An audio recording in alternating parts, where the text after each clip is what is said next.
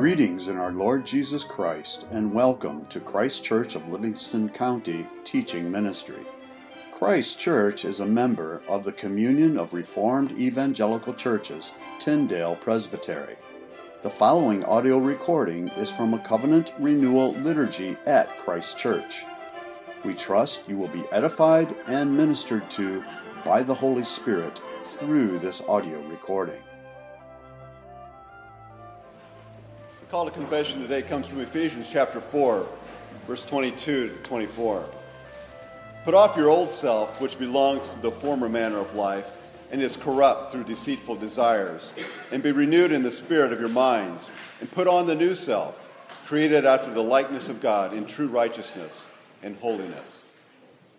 In Michigan, most wintertime guests are careful to wipe their feet or even take off their shoes when they come into someone's home. This consideration shows respect and honor, honor to the host for the work that's been done on their behalf to enjoy this type of fellowship. It leaves at the door our dirt, our salt, and our grime, which is un- unavoidably accumulated from, the life in the wor- from our life in the world. In the same way, similarly, week after week, when we assemble here to worship God together, our worship begins with a call to confession. We clean off the rubbish which is accumulated, possibly unaware to us, before we come into the presence of our Creator. I would say the difference is that while the Midwestern practice of removing your shoes at the door is proper, a proper courtesy, confession of sin commences the pattern of biblical worship which we ought to follow. For some of us, there may be a subtle propensity to be unsettled in our spirits as we come regularly to confess sometimes the same besetting sins anger, doubt, selfishness, pride, idolatry. We begin to think that something's amiss since we are confessing the same things, often again and again, as the Holy Spirit convicts us of them. We may be tempted to think the solution is to set even a higher standard, a moral standard for ourselves and our children, a standard which makes us feel, when we press towards this rigid code of law, that we are in some way indeed coming to God with measurable success. But we need to be reminded confession of sin is not eradication of sin. The process will not be complete until we are with Him in glory. Confession of sin, rather, is a natural putting off of the foul that continues to infect us as long as we live in the world. Confession of sin is like what has to be done when we breathe in fresh air when we breathe air, it follows that carbon dioxide must be put out of our body. So we exhale. Inhale, exhale. Inhale, exhale. 15 to 20 times a minute if we're it's a normal rest. Having to exhale is not bad. It is the very thing that God provided to ensure that life can be sustained. Exhaling prepares us to inhale the next needed breath of air, carrying that oxygen that we need but they can't be separated from one another. Inhale must be followed by another putting off of that poisonous gas that we can't have accumulate in our body. As we live in Christ, there will be sins that continue to show up. When they do, we must put them off regularly and rhythmically. We put them off by confessing. We agree with God about them. We don't just put them off by setting uber high standards for ourselves that we can't attain. The striving to achieve a high human benchmark will work us into a nervous doubt. We can only put them off by doing what he tells us to do confess our sins, put on Christ's righteousness. So we come. We come to worship, but first we exhale. We remove the poison. We put off the dirt. We confess our sins together. Please kneel where you are.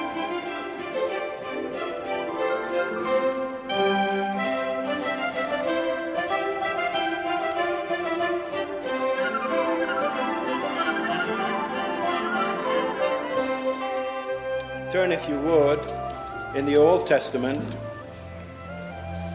to Genesis chapter 4.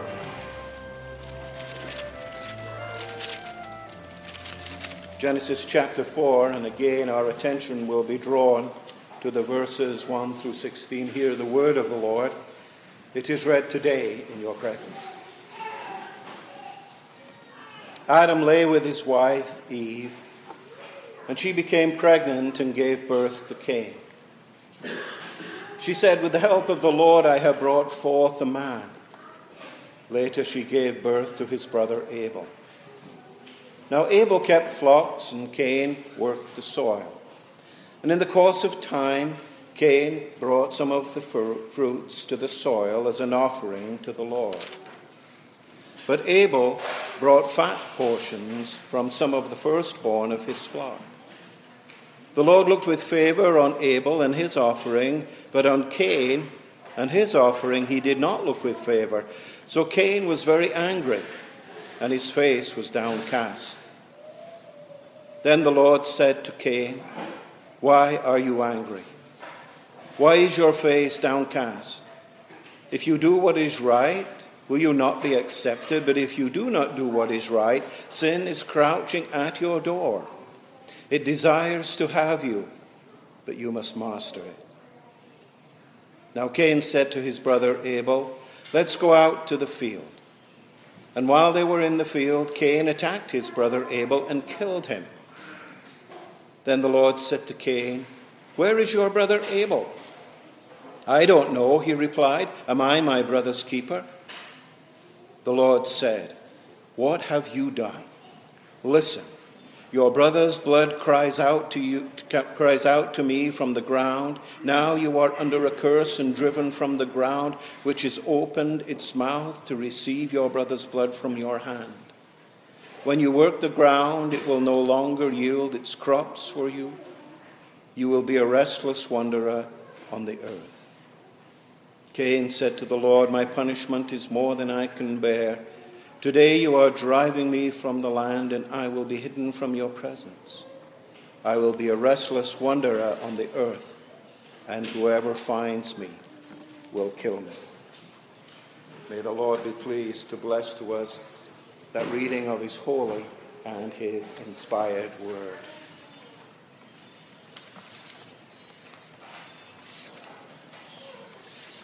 Uh, brothers and sisters, it is uh, nice to see you in church, and boys and girls, it is always nice to see you in church as well.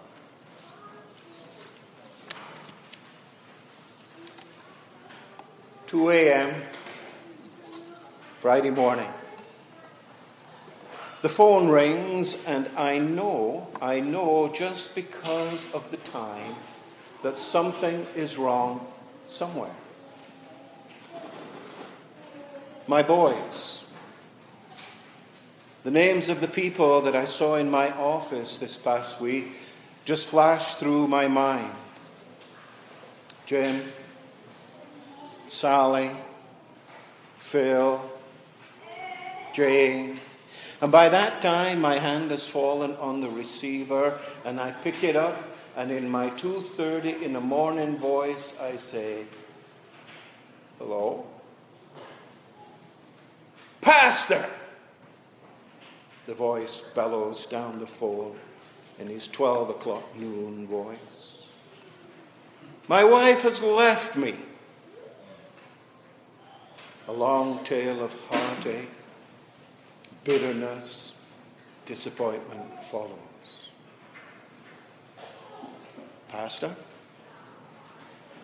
The bellowing had stopped and the change in the tone of his voice betrayed the fact that something big was going to come. Pastor, he continued, what's the use of going on? Everything I ever loved, everything I ever cared for is gone. My life is just meaningless. It's just a big fat zero.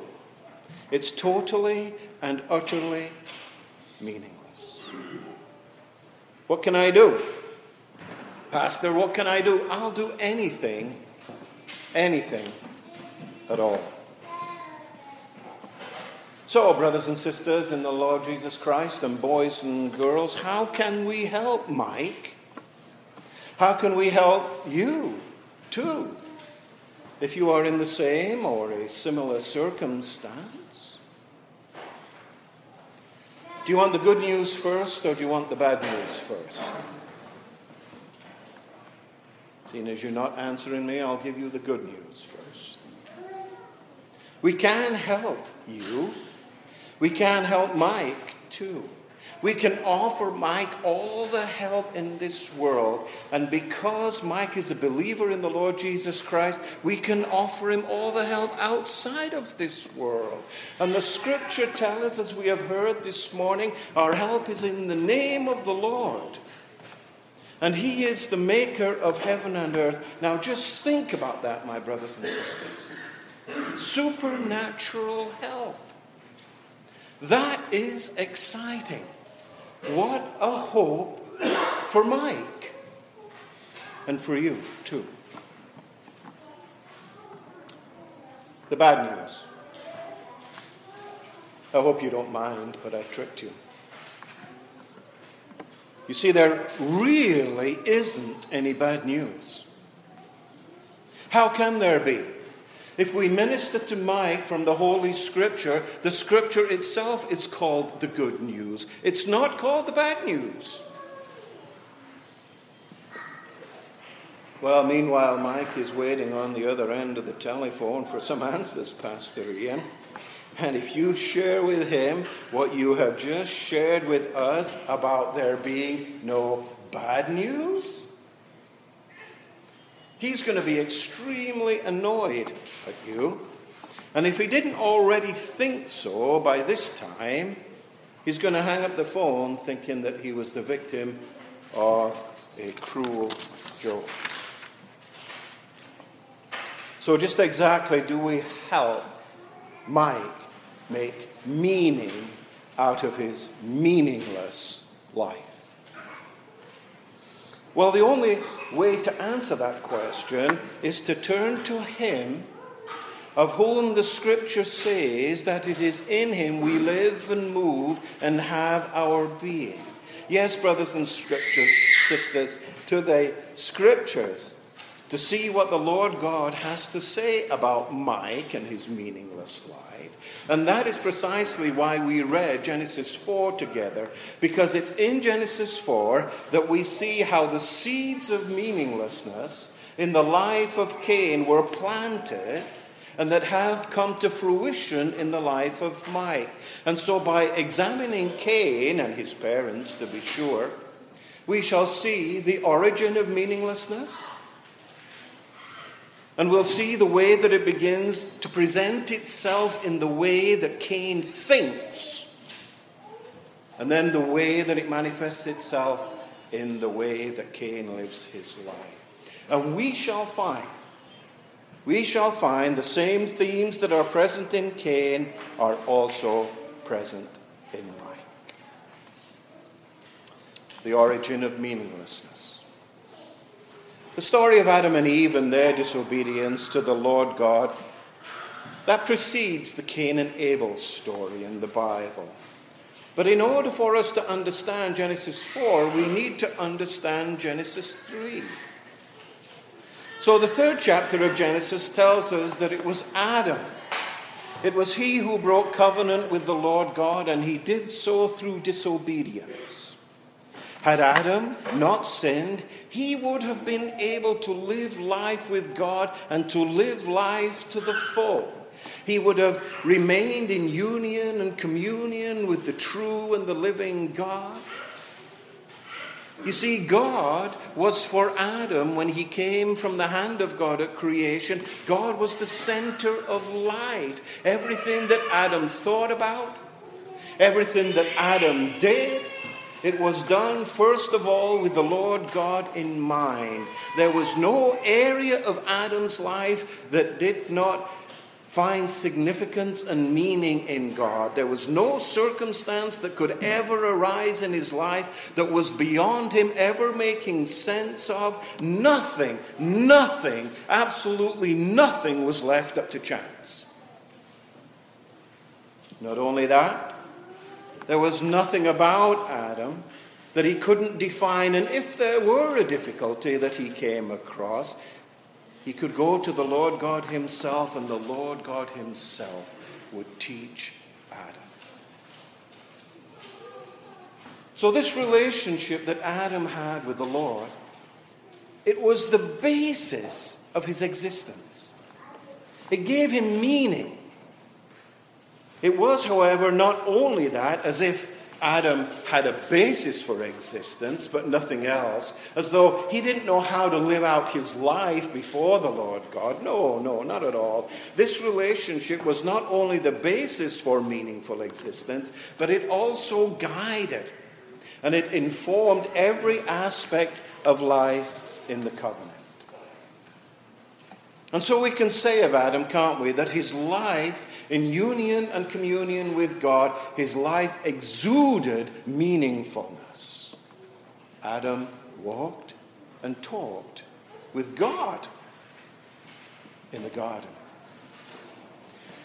But alas, there was the introduction of sin into the created order at the hand of Adam and Eve. That put an end, an end to all of that. The wages of sin is death, and immediately the effects of sin become present. Now Adam no longer walks and talks with God in the cool of the day. No longer is every thought and action done, first of all, with God in mind. Instead, life is now lived in antithesis, in exact opposite to God. Listen. Then the eyes of both of them were opened, and they knew that they were naked. That has nothing to do with nudity. And they sewed fig leaves together and made themselves loincloths. They heard the sound of the Lord God walking in the cool of the day, and the man and his wife hid themselves from the presence of the Lord God among the trees of the garden. But the Lord God called Adam and said to him, Where are you? And he said, I heard the sound of you in the garden, and I was afraid because I was naked, and I hid myself. He said, Who told you that you were naked? Have you eaten of the tree of which I commanded you not to eat? The man said, The woman whom you gave to be with me, she gave me the fruit, and I ate. Right here, right here, we have the beginnings of life outside of covenant with God. Adam lives, but he lives in his transgression and sin. Adam's life begins to exude total meaninglessness. Adam's life, if you will, is utterly frustrated. The Lord God, from Adam's perspective, no longer remains the center of his existence but that in no way actually changes the truth and the fact of reality that the Lord God never ever ceases to be the center of covenant life, whether you or Cain or Mike perceives it or not. God. He is the creator and He is the sustainer of life. It is in Him that we live and move and have our being. It is He who speaks and brings that which was not into being. It is this God the Lord God, who sovereignly spoke into a world now of sin and death and darkness and meaninglessness, he spoke independently of Adam's perception. And by that word, my brothers and sisters, he brought life out of death. Because where sin is, grace much more abounds. Do you believe that? It's the Word of God alone, my brothers and sisters, that dispels death and darkness from the heart of the sinner and replaces it with light and with life. God spoke. And he gave a promise by which his people throughout all generations have organized their lives in terms of, and it's this promise that restores, it gives meaning, it gives light and life and hope to the lives of Adam and Eve and the birth of their son. This is the promise.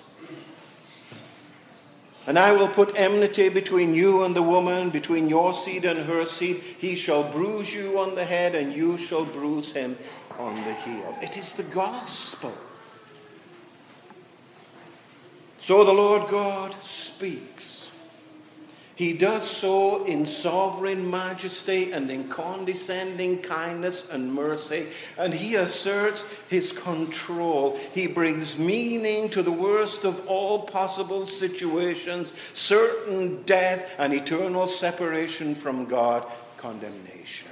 Brothers and sisters, however, however tempted we might be to believe that the situation in the garden got away from God, and that somehow his hand was forced into making a good situation out of a bad situation. And neither must we be tempted to believe that because he is in control, that he is responsible for sin and meaninglessness. No, we must be absolutely clear on this point, and so we affirm the canons of Dort that speaks to this matter. To be sure, there is much that we do not know, but the Lord never asks us to live by what we don't know. The Lord never asks us to live by deductions from His Word. The Lord always asks us to live as by to live by what He has revealed. And what we know is that God is not the author of sin, and neither can he be charged with the sin that occurs. For his power and his goodness are so great and incomprehensible. Now, just listen to this that he does his work very well and justly, even when the devil and wicked men have their way. Simply, brothers and sisters, death, moral decay, and meaninglessness exist in your thinking when the covenant Lord no longer remains the center of your life. Cain, he thought that he could do whatever he wanted to do and that it would be just fine. So when it came time for Cain to bring an offering to the Lord for his goodness, unlike his brother who brought the Lord God the first fruits of his labors, Cain brought the fruit of the ground. Abel's offering was accepted, but Cain's offering was rejected. Why? Well, the difference lies not in that one was a farmer and that one was a shepherd, or that Abel's offering was blood and Cain was not. No. In other words, not in the kind of offering that each brought to the Lord God. The difference is to be found in the manner in which the offerings were presented to the Lord God.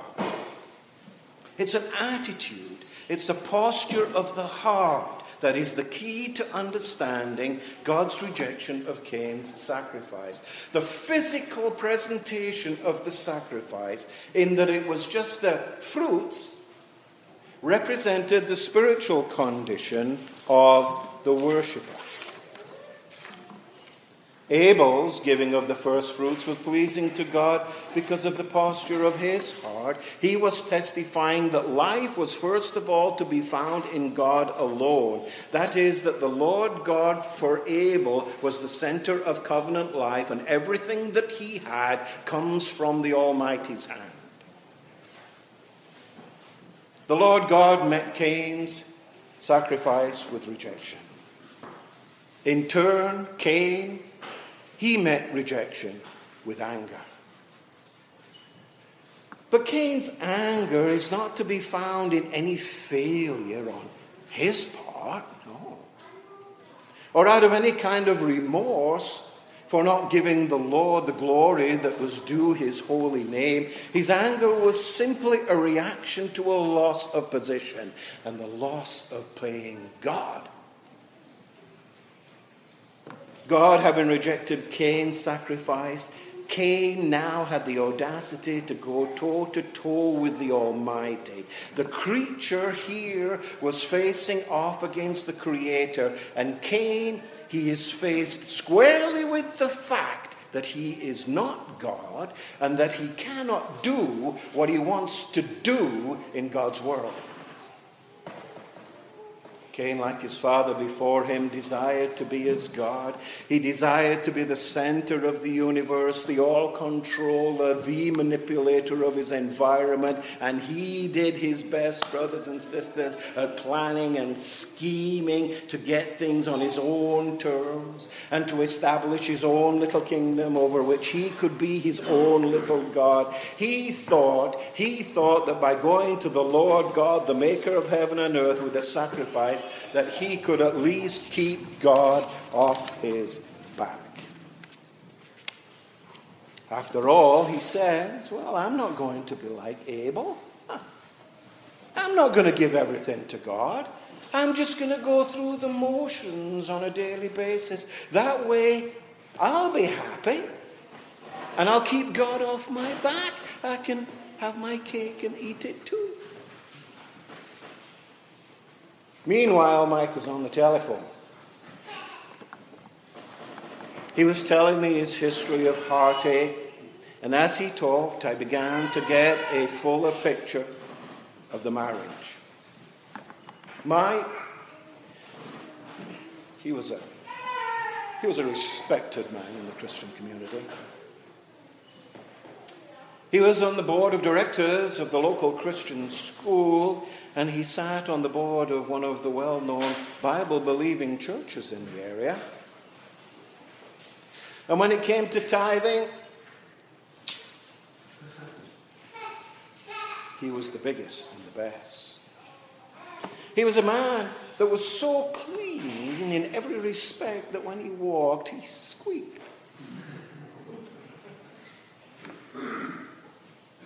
When he and his wife came together for our weekly counseling meetings, well, he didn't see any reason to be there. No, no. No, Pastor Ian. And so when he spoke softly and smoothly, he smiled disarmingly so, calm, very poised. And when he did speak, he said, Well, Pastor Ian, my wife insisted on counseling. So I came along, but she's the one with the problem. In previous counseling sessions with Mike and his wife, you could just sense the underlying hopelessness. What's the use of going on? But every time I inquired, as to what was taking place in the marriage and made some initial inroads, well, nothing would stick. The marriage was just Teflon. On the outside of the marriage, spotless. Perfect. But in fact, it was bursting at the seams. It was dying, and it was just a matter of time before the marriage blew. I knew it. But I couldn't penetrate the surface. But now, but now, with this phone call, the doors had been blown wide open, and the blueprint of the marriage was clear. The Lord Jesus was nowhere to be found. Contrary to all the spoken language, Mike was at the center. Mike was the master controller. Oh, and he was so excuse me, he was so proficient at control that when it came to confronting about situations that God clearly said were contrary to his word, in the presence of two or three witnesses, Mike would redefine the situation and the whole environment so completely that it ended up that what God said was a lie and that Mike was right. In his hands, the truth became a lie. He had set up his own little kingdom. He had devised all the rules which everybody, including the children in the home, had to function by. He told his wife what to say and what not to say, what to do and what not to do. She had to live by every word that proceeded out of the mouth of Mike. He was the king of the castle, and you're the dirty rascal. If she were to question him, well, That was tantamount to outright rebellion.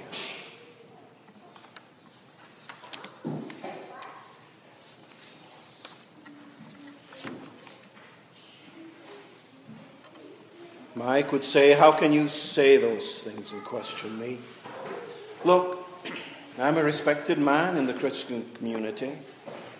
So, do you see, brothers and sisters, the themes that are present in Mike are the themes that are present in Cain? Like Cain, he thought that he could live with himself at the center of the world. Like Cain, he thought he could be his own little God and lay down his own little rules. Like Cain, he thought that he could keep God off his back by doing in a formal way the right things. And like Cain, who thought that he could control God, Mike thought that he could control his wife. And when he found out that he couldn't, she left. He became angry. It's the covenant breaker man. It's Cain. It's Mike. They demand absolute submission from you in every area of your life. But, Pastor, you say, Pastor Ian, that's all very fine and dandy, but you obviously weren't listening to what Mike said to you on the telephone. If you'll remember, Pastor Ian, he said to you at the end of the phone conversation that he would do anything, that he would do anything at all. I heard him. And when I hear that, as pious as it might sound, it betrays the motive of his heart and it sends, a, it sends a shiver down the spine because I know the covenant breaker man and I know he will do anything, anything at all to get what he wants. So I asked Mike, Will you do anything? Anything at all? Oh, yes, Pastor, yeah. Would you kill? Cain did. Really, Pastor Ian? That's ridiculous.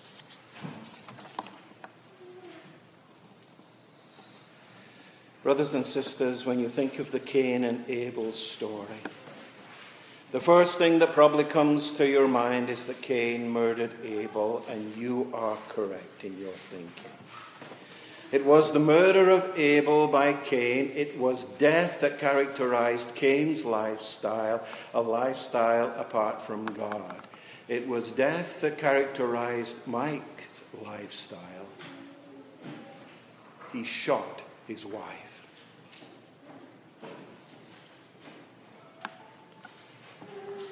We saw in Genesis chapter 3 how the seeds of this murderous act were sown, how sin was introduced into God's good creation by the hand of Adam and Eve, and how sin immediately manifested itself in the thinking of the covenant breaker in a way that was diametrically opposed to God. Adam knew that he was naked. Then we proceeded to examine how Cain was beginning to think. We saw how programmatic sin was in search of absolute dominion, how sin systematically works itself out in the building of a kingdom, the kingdom not of God, but of man, a kingdom that is contrary to the will of God in every respect. Cain's the king of the castle, and he thought by placing himself in the position that the Lord God alone has the right to occupy, that he had the right to determine what was true and what was false. So now we shall see this thinking, it translates into action. What kind of lifestyle? After the confrontation that Cain had with God when God rejected his sacrifice, God spoke to Cain. Why are you angry? Why is your face downcast? If you do what is right, will you not be accepted? And if you do not what is right, sin is crouching at the door. It desires to master you. The following verse testifies that Cain refused to do what was right and to be accepted before God. He stood condemned, and instead of doing what was right in God's eyes, Cain chose to do what was right in his own eyes. He still refused to repent and to give the Lord his rightful place in his life. He still thought that he could do things the way he wanted to and be king of the castle. Cain is the kind of guy that always has an answer. And whatever it was that brought before him, he said it wasn't so. He continued to refuse to believe that the curse that the Lord God had given his father in the garden was true. That curse literally reads, Dying you shall die. Cain was dying, but he refused to accept that that was the case. And above all, he was determined in his heart not to do that which was right that would be to let God get the better of him. He would lose everything. He was going to take charge and remedy this bad situation once and for all. He was going to kill his brother Abel. Why speak to me, God? After all, if Abel hadn't have given you that sacrifice, you wouldn't have been on my back about my sacrifice. So this conversation with Mike is drawing to a close. If my wife had not left home, Pastor, and if she had not done, if she had done what I told her to do, then none of this would ever have happened. She would have been home and everything would have just been fine. And when she comes home, I'm going to have to speak to her. Oh, oh, you know that I really love her, Pastor. Cain killed Abel. Mike shot his wife on a deer hunting trip. And after shooting his wife and being incarcerated, still for 25 years, Mike cries out, like Cain, to God Punishment is more than I can bear. So, why does Mike cry out like that? Simply, Mike's punishment is more than I can bear because he, like Cain, being God, thought that any punishment was too much. There's no need for repentance in my life because I have committed no sin. Therefore, any punishment is too great. So, Mike, rather than doing right and being accepted like Adam, when he was confronted with the word of the Lord, he was fearful. He ran, he hid, he covered, he blame shifted. And oh, how modern that sounds. Mike, like the city that Cain built, walled himself in. He's placed himself in the land of Nod, which means the land of wandering and banishment. His life is characterized by fear and wandering, but at the same time that he laments his circumstances, he is decidedly not willing to listen to the word of the Lord and repent and do what is required to be accepted.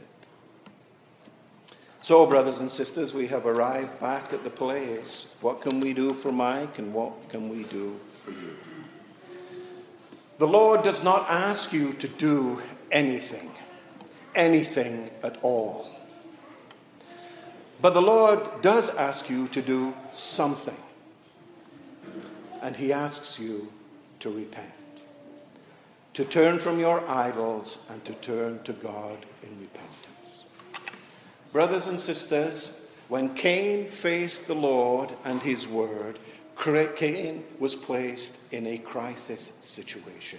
Whenever you hear the word of the Lord, you are in a crisis situation.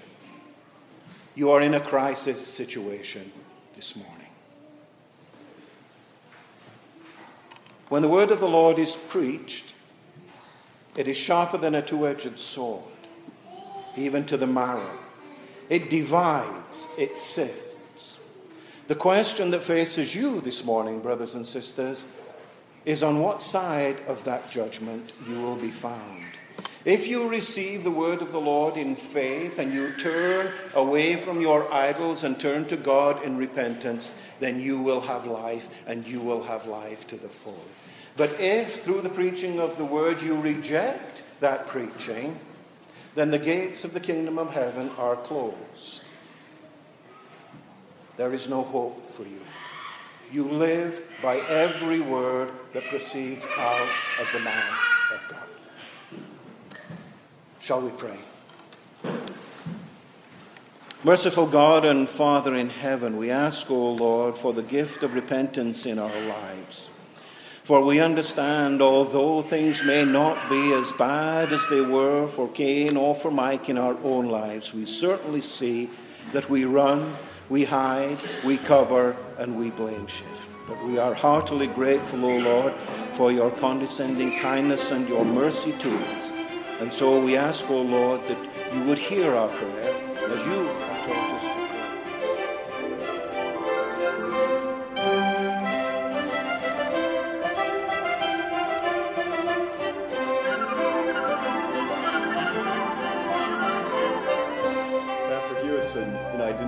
notes, but he uh, read from uh, Hebrews chapter 4, Hebrews 4 12 and 13. For the word of God is living and powerful, sharper than any two edged sword, piercing even to the division of spirit and soul, and the joints of marrow.